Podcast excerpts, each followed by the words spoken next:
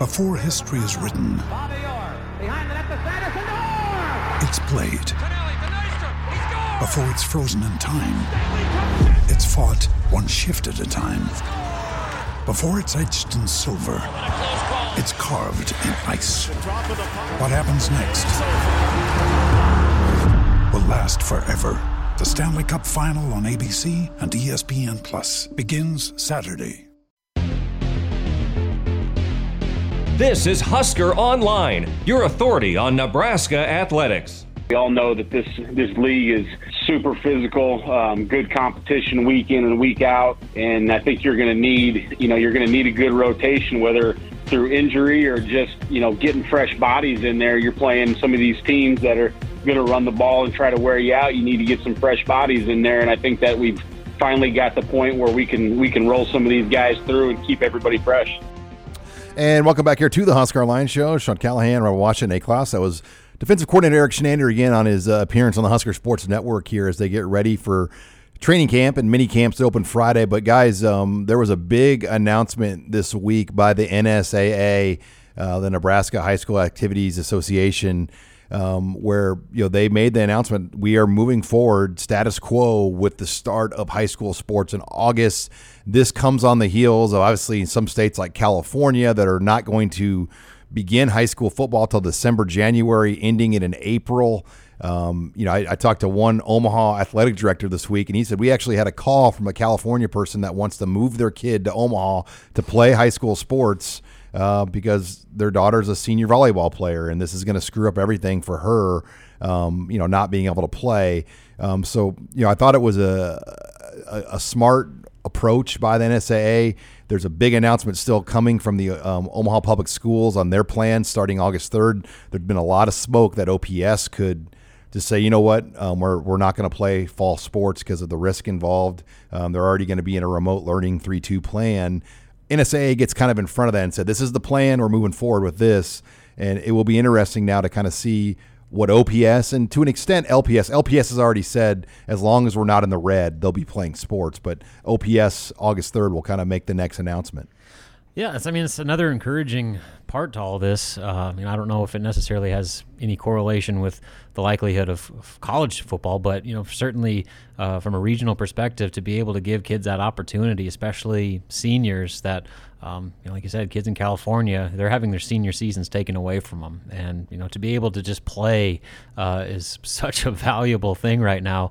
And I agree. I think it's it's good on the NSAA to just kind of move forward, and until things happen otherwise that kind of force your hand to dial things back, then you just kind of make the most of the situation that you have. And uh, in the grand scheme of things, you know, we talk about all the disadvantage that you know kids around this region have.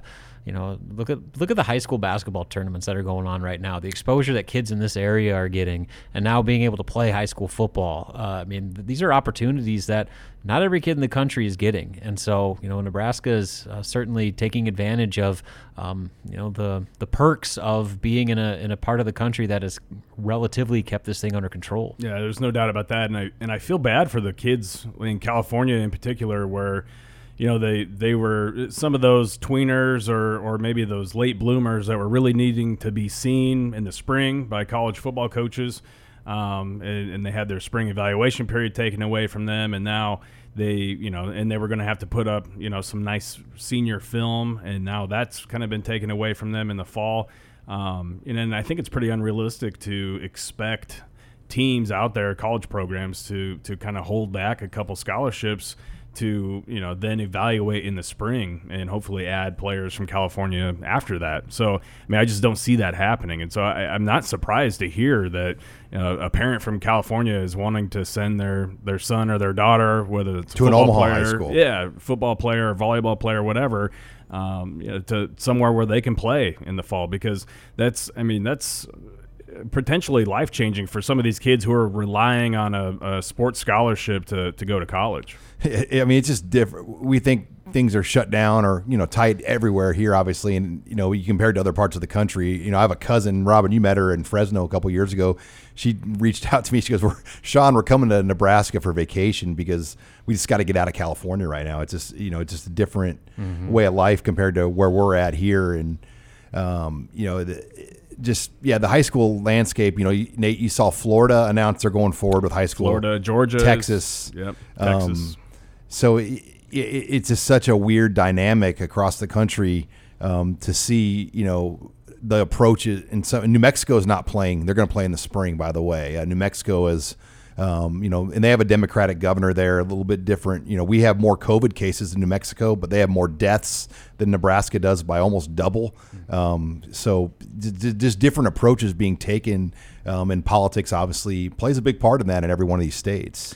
So Nate, I'm curious, you know, with kids not only in Nebraska but you know around the the area, we always talk about the 500 mile radius. You know, for for Nebraska football, what does that do? uh, Being able to actually evaluate kids that you would normally recruit, as opposed to, uh, you know. USC or whatever that aren't able to see kids in person, maybe to the level that Nebraska will, uh, from a just an evaluation standpoint. How valuable is that? Well, it's it's huge to be able to, to see how a kid that maybe you've had your eye on since you were able to, to go out during the contact period last you know last winter, whether it be in December or January, um, and and then you weren't able to see them kind of progress or, or how they've developed in the spring. So to be able to then watch them. Uh, watch their senior film, to watch their first three or four games of their senior year, uh, to see exactly where they're at in their development. Um, I mean, it's a huge advantage compared to trying to project somebody off of their junior film what they may have looked like as a senior or or what they you know how they may have developed or or you know watching just um, a kid go through drills on a on a Twitter you know 30 second Twitter highlight or whatever so um, being able to, to actually evaluate the film is is a huge advantage Nate, I'm not saying this is going to happen, but can you imagine? Let's just say this scenario of OPS said we're not going to play fall sports because of the risk involved. Can you imagine just the transferring that would go on? oh man I mean, that would be the wild west it would be like I mean, remember SMU when they pony. I mean, when they had like uh, coaches in the parking lot of SMU, and it was like an open recruiting fair. I mean. You'd have Bur- Burke, Burke Prep, West Side, you name it. They, they would all be out there. Yeah. just try because a lot of those. I mean, it would just be devastating. So we hope. I hope that they make Yeah, the right call, and because I don't. If, if they did this and everybody else went forward with football, it would never be the same. Mm-hmm. I mean, these schools would have a hard time, in my opinion, recovering from that.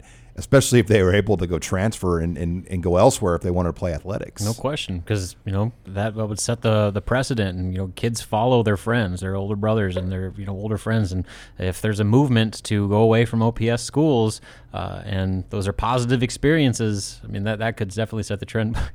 Can you imagine like somehow like Frost organizes it where like all these OPS kids like go to like Wood River and just make it like this dynasty where they like win every game by fifty? Well, that, that'd be I mean, that could that could legitimately happen. Uh, Not necessarily Wood River, but there's going to be, you know, if OPS did shut down, there's going to be some some schools that would go from being, you know, maybe a good team to all of a sudden. Lewis Central over the river might get a few Yeah. Nebraska I mean, kids. seriously, it, that it would it would it would completely change things for a very very long time um, i if that were to happen. I even thought about it. Like, let's just say LPS did something like that. Like, all of a sudden, like if Pius kept playing, or Lincoln Christian, or even Norris, neighboring communities, Waverly. Yep. I mean, they would probably gain a lot of these Class A guys that want to have a senior year, particularly.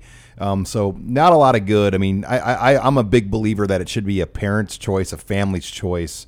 Uh, on this matter, um, especially on something that really decides a guy's future. I mean, for some of these kids in an OPS school, a football scholarship at any level might be, you know, their ticket to life. You know, getting a college scholarship at NAIA or D2 or wherever, um, the opportunities. If you take that away, um, that that's going to be really, really hard for me to to to see the the reasoning behind it. Yeah, I mean it's all about liability. You're talking about OPS probably being the the highest concentration of uh, people dealing with this virus in the state, and so you know they want to make sure they're not you know putting people at risk and setting them up self up for a lawsuit. That's basically what it comes down. To. Well, yeah, you, you look at the map of zip codes for Douglas County and 68107, it's where I grew up in South Omaha. There's over 1,600 cases in that one zip code that encompasses Omaha Bryan and Omaha South with over a 30% positivity rate. I mean, that's the highest in the state. There's mm-hmm. not a zip code in the state with any more than five or 600 cases. So, I mean, their, their dynamics are definitely a lot different mm-hmm. when,